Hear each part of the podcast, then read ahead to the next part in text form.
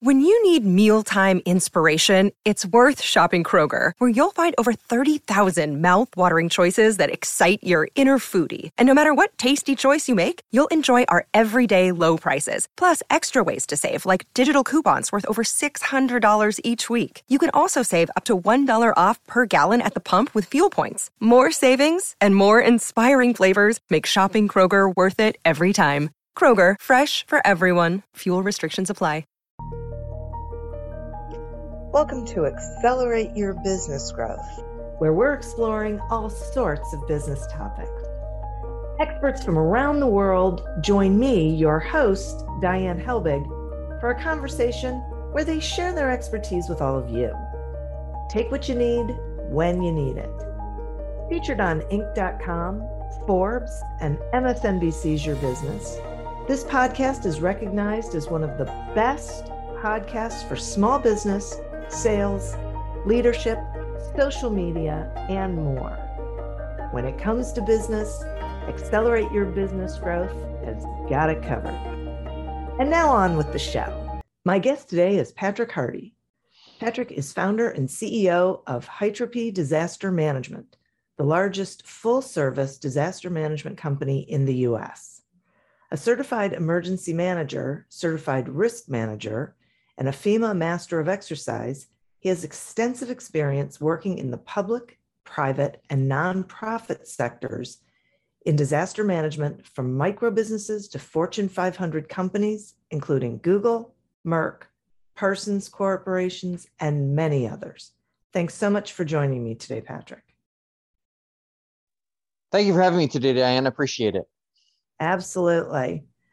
Um, uh, so we're talking about disaster management, which I, I you know, I, I think there's a lot of business owners who don't even really think about it. They, especially small business owners, they don't realize that you know disaster can happen at any time and any variety of ways, and that it, it's something to uh, make sure you, it's sort of like insurance. You know, make sure you're prepared for it, and then hopefully you never need it.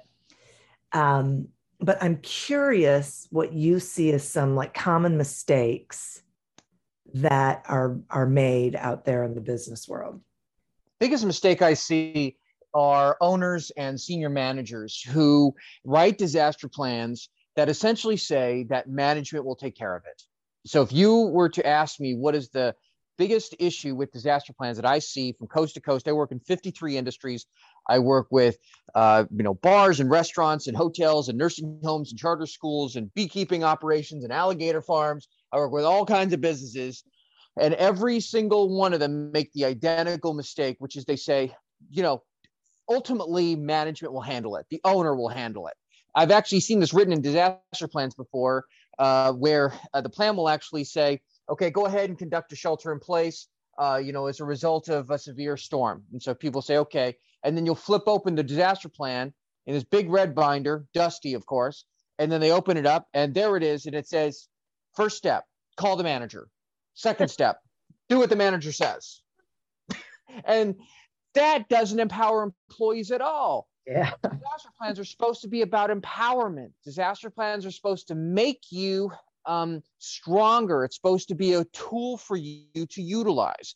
But instead, businesses don't do that. What they do instead is they say, I'm going to create a top heavy disaster plan because I want to be in charge in every disaster. And I turn to business owners and I say, okay, what happens if you're in Bermuda? What happens if you're on jury duty? What if your kid is sick? What would happen if during an earthquake, and this actually has happened in real life, where you'll have an earthquake and the owners are unavailable because cell phone coverage is now delayed, or they're injured, or they're a casualty. So that those are the kinds of things that I talk to business owners about rectifying.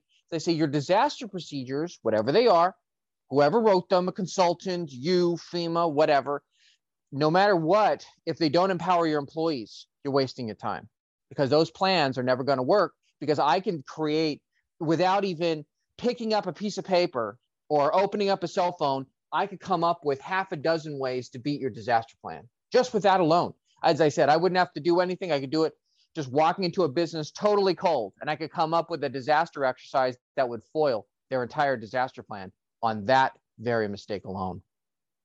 Yeah, boy, it makes so much sense. It's unfortunate, um, but th- I'm so glad we're talking about this. So, what kinds of plans do businesses need to have in a disaster program? They really need three plans. Uh, the first plan is what we call a, a risk assessment plan.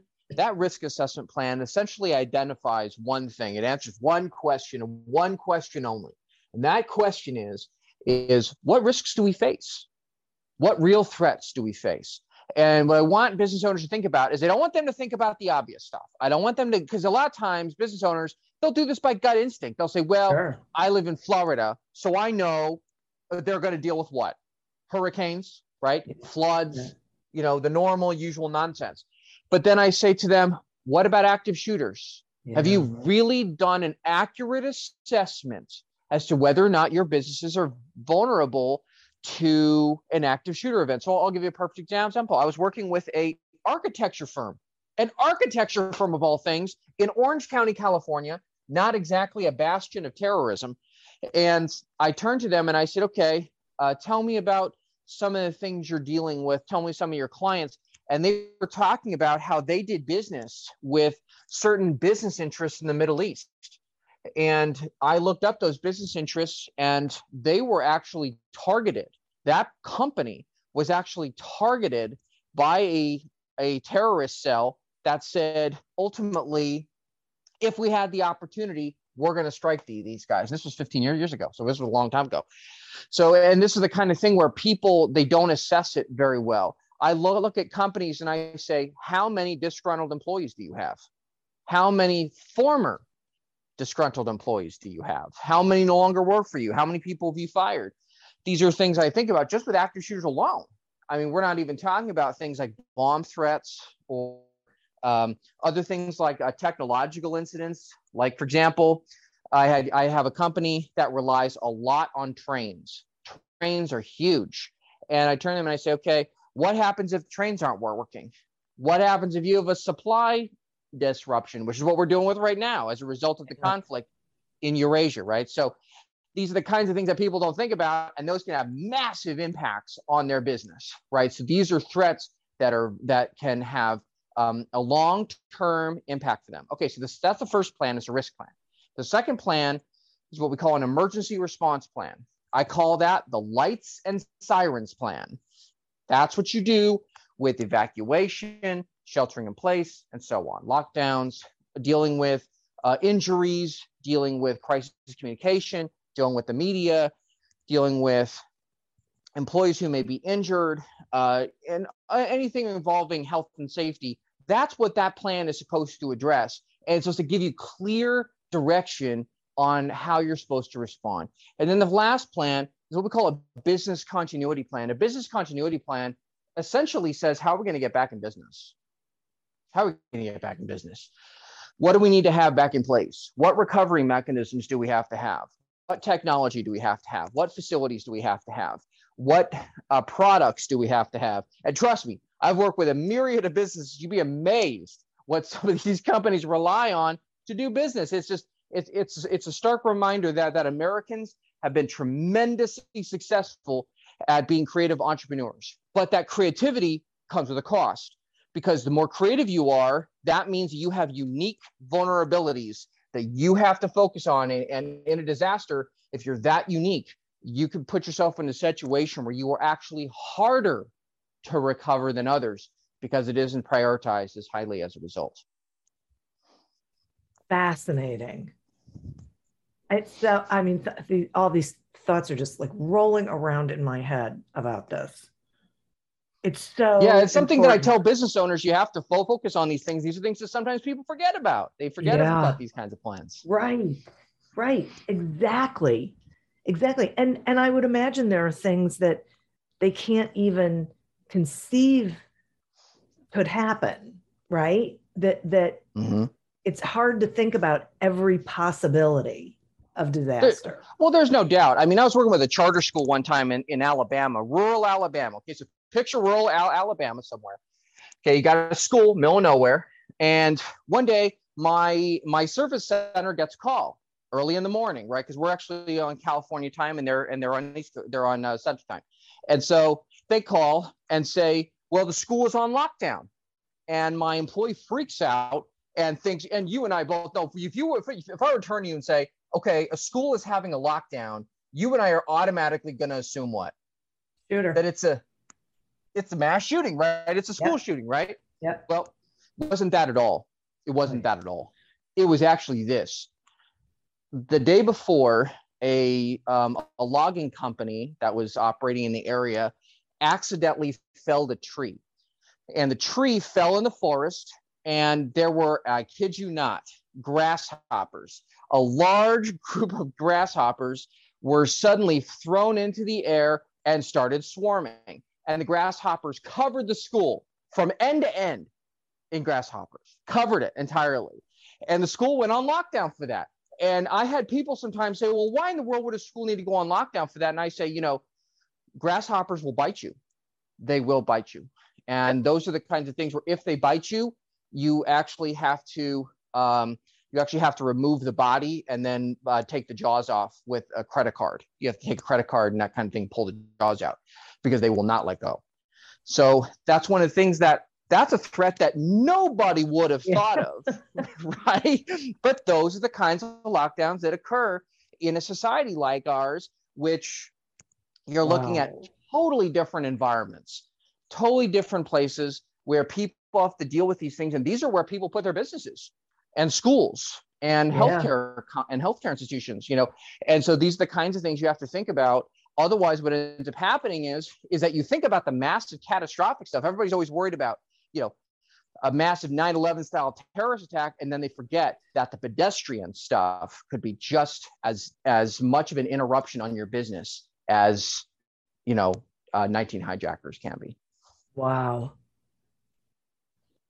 And how should leaders empower their employees? You you talked about that you know at the mm-hmm. beginning. I think that is so critically important. How do they do that? What i want them to do is i want them to do this. Every time they write a plan i want them to write it with this philosophy in mind.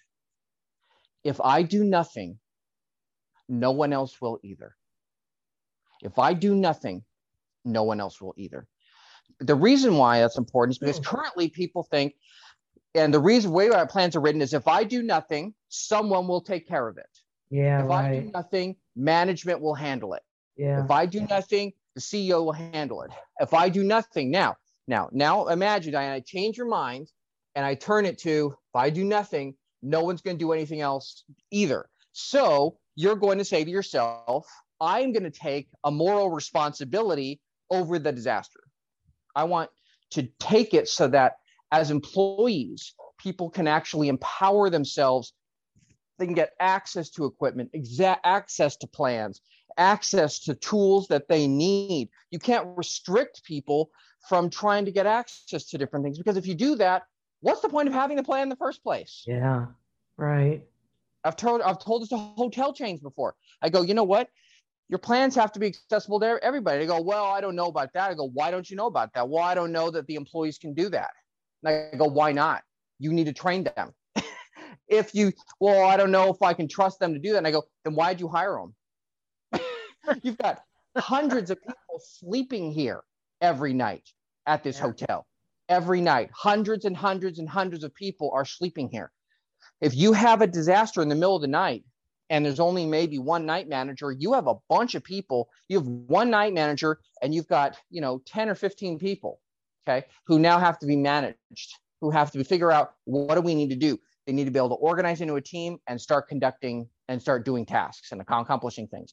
If you don't do that, all you're doing is you have a bunch of people who are going to stand around and do nothing, or worse, they'll go out on their own and they'll yeah. try to do something heroic, which ends up hurting themselves, hurting guests. And that's not necessary. I mean, because they're very right minded, but you have to put, position them in a way that they can be successful. You have to provide them with tools, allow them to form a team, and allow them to accomplish tasks. If your plans and, and preparedness doesn't do that, then it's all really a waste of time. Yeah, I can totally see that. Hey friends, this is Jim Knight, former 21 year Hard Rock executive turned best selling author and top 10 keynote speaker. And I'm Brant Menswar, former frontman of Hollywood's most dangerous band, turned top 10 motivational speaker and best selling author. We host the how to podcast Thoughts That Rock, where we talk to rock stars, athletes, CEOs, astronauts, and even next door neighbors who share their expertise and opinions. Together, we tackle the most interesting and challenging topics of today. Whether you want to learn how to become more confident, how to deal with anxiety at work, or how to write a hit song, or use Brazilian Jiu Jitsu in life, we've got hundreds of episodes to help amp up your life and move you forward. Subscribe to Thoughts That Rock wherever you listen to podcasts and check out evergreenpodcast.com for more information. How much do you understand the future of finance. I'm Jim Marous, a top 10 banking influencer and host of the podcast Banking Transformed, where we dive deeply into the rapidly evolving world of banking and financial technology. Join me as I interview industry experts, thought leaders, and innovators as they unravel the latest banking trends, disruptions, and game changing technologies reshaping the world of finance. Redefine your understanding of the banking ecosystem. Subscribe now to Banking Transformed, available wherever you get your podcast and now available on YouTube. And talk to me some about emergency equipment. You, you say, um, you know, that it never seems to be useful in a disaster. Why is that? Yeah, they never seem to be useful because what happens is, is that you know how you know how it goes. Someone goes to Home Depot or some big box store and they buy a red backpack, right? Those ubiquitous red backpacks we see everywhere. They buy them and they don't think anything about what's in them.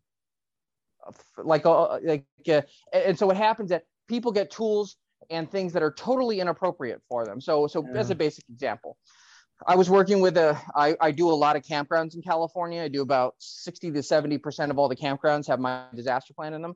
And so I go out to a lot of the parks and get to enjoy them. They're beautiful. They're in some of the most incredible venues you can imagine from Yosemite to Santa Cruz all the way down to Coronado and San Diego. It's unbelievable. So if you haven't been out there, you you absolutely should.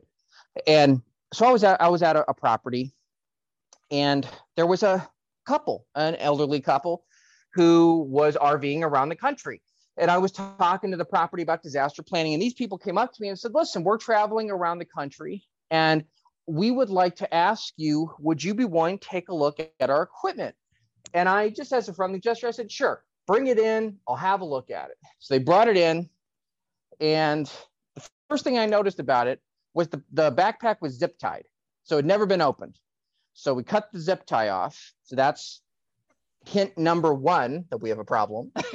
Once we open it, I literally did this. I dumped everything on the table.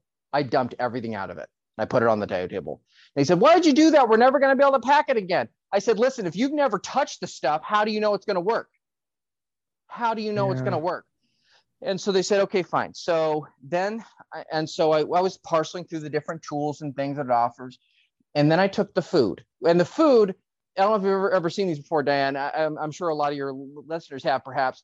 Is they're what they're they're what I like to call the hockey puck food, which is they're usually these sort of square hockey pucks, right? And they've been hardened. They're like MREs, yeah. just like the military has. Yeah. And so I took one of those, and I took a knife and I cut it open, and I handed it to him, and I said, "Bon appetit, go eat it." And they said, Well, why? And I said, You have to try it. And then literally what they said was, was they said, We can't eat this food. I said, Why is that? They said, um, because one of them has celiac disease, so she has a gluten allergy, and he can't because he has gastrointestinal issues. So I said, listen, you've been carrying around a backpack with equipment that isn't going to help you. This alone, this food isn't going to help you because in a disaster, if you have celiac disease, and you consume this, you're going to become extremely ill. you know, oh. and right. And, and if he ate it, he would be incredibly ill. So what would that result in? That would compound the disaster. It would make the disaster mm. worse. Right. So what I tell people is, is I say, when you ever you buy equipment, food, water, pellets, whatever you get, I don't care. open it up and try it. if there's equipment that you have, which this happens all the time, this happens all the time. Businesses are really bad at this too. They'll buy equipment and then they won't know how to use any of it. so, yeah, so they'll have stuff in there like emergency radios. I love emergency radios. They're fantastic. But when I go to do drills, I challenge properties. And sometimes I get properties kind of irritated at me because I turn to them and I say, listen, you need to turn on the emergency radio. And they go, well, we don't do, we don't do that because we don't want to activate the battery. We don't want to have to worry about that. And I say, may, maybe you didn't read the box. This is a solar ray radio. so, you know what I mean? And it's just that, that, you know, it's the kind of thing where that's what happens when people don't look at equipment and yeah. don't actually try it. You got to try. I, I tell them, you buy it, you try it, don't over rely on it. That's the system you should always apply with every piece of equipment, whether it's a whistle or chalk or rope or whatever. Whatever it is, you buy it, you try it, but don't over rely on it. Yeah, I love that. That that is so great. And and talk to me some about effective disaster drills because you mentioned oh. you know going in and doing a drill. How how does someone do that? Most drills that I see are what I like to call Shakespearean drills, which is you know Polonius enters stage right, you know, and then the three witches enter stage left, right? and that, that that's really the way the drills run, right? Schools are the worst offenders. Schools are the worst offenders. They'll have a drill where they'll say, okay, the bell rings, and what do the kids always do? Everybody stands up, chuckling, laughing. The teacher grabs a little clipboard. They may grab a red backpack if they have one, of course. And then they'll march outside in a single file, mind yeah. you. Yeah. Single file. Kids still chewing gum, kids yeah. relaxing. They go out in the field, and what do the kids do for 15 minutes? Chuckle, have fun, talk with their friends. The teachers are standing out there trying to discipline the kids, keep them in line. The principal does the usual count. And then once the counts are done, what happens next? They'll get up and do what? They go right back into the class, yeah. classroom again. Right. I tell people that's a waste of time. That's a waste of time. That that doesn't help you at all. so what I tell people is is make your drills unpredictable. I do this all the time. I give teachers envelopes and and I say it, during a drill, you open up these on so randomly hand out these white envelopes to various teachers um, during the uh, during uh, either a morning meeting or just hand them out at random to the classrooms. Have the principal hand them out, and and don't have the teacher open it until once the alarm goes off. So the alarm goes off, and they'll open it up, and the sheet of paper will read things like, "You have been injured, and you can't leave your classroom." Now let's run the drill. Or I have one that will at another classroom, two or three classrooms down, it'll say, tell five kids to hide under your desk and refuse to leave under any circumstances. And then I'll tell another classroom, half of your kids have been burned by fire and can't even stand up. Okay. Now I do that. Then I say, now run your drill. What do you think automatically happens? It's chaos out there. Yeah, it's right. Chaos, right? Kids are screaming, teachers are not sure what's going on, principals are not sure. And I say, oh, is this a, a really unpredictable situation? Yes. Has this been really difficult to run the drill? Yes. Has this been a tremendous inconvenience for you? And she says, yes. And I go, good. That's what I wanted. that's what I want. I wanted unpredictable because that's what real disasters are about. Right. Real disasters are not about stand up. I mean, I mean, like in California, for example, we deal with earthquakes. I've been through two massive earthquakes I went through the Northridge quake when I was a kid, and I went through Loma Prieta uh, when I was a little boy. And um, those are scary earthquakes. Those are the kinds of earthquakes that movies are made of. I mean, those are the kinds of things that really scare you to death because, you know, whole apartment buildings were falling to the ground. Entire freeways were became not navigable again. Police departments were not not available. You call 911 and all the phone lines are busy. Uh-huh. So now now you're entirely on your own that's what real disasters are about it's about chaos it doesn't mean you have to put people through the crucible of you know death and destruction of course not but you do have to make them unpredictable that has to challenge your planning if you make your planning too simple then you're just wasting your time that's what it is wasting your time yeah yeah And and what about I'm imagining that that like other things in a business, plans should be updated. So is there a like a certain cadence or rhythm to updating a disaster plan? Well, uh, you know, it's interesting. My company, uh, we update 365 days a year. So anytime anyone wants an update, they simply email us. That we we have a system we use. They use an internal online form. They fill it out, and then we update the plans. But in general, what I tell people is at least, and keywords there are at least, at least once a year, and anytime there's a major change. So CEO changes, management changes, phone numbers change, policies change, anything operationally that changes at your business, you need to change your plans. So Elon Musk just yesterday purchased Twitter, right? Right. right. So the disaster plans now for all of Twitter need to be modified. Not saying he's in charge, but they now need to ask management questions. What role does Mr. Musk want to have in the operational and disaster recovery of Twitter? What response does he want to have in the continuity? And I know owners who say, listen, I don't want anything to do with it. I that's why I hire managers to handle it. That's fair. Totally fine. But then there's some owners who say, it's my business, I run it, I want to be like that's fair too.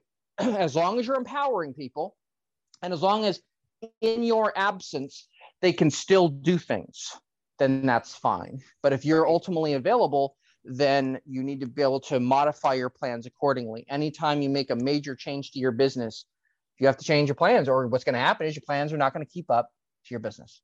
Right. Yeah, that's great.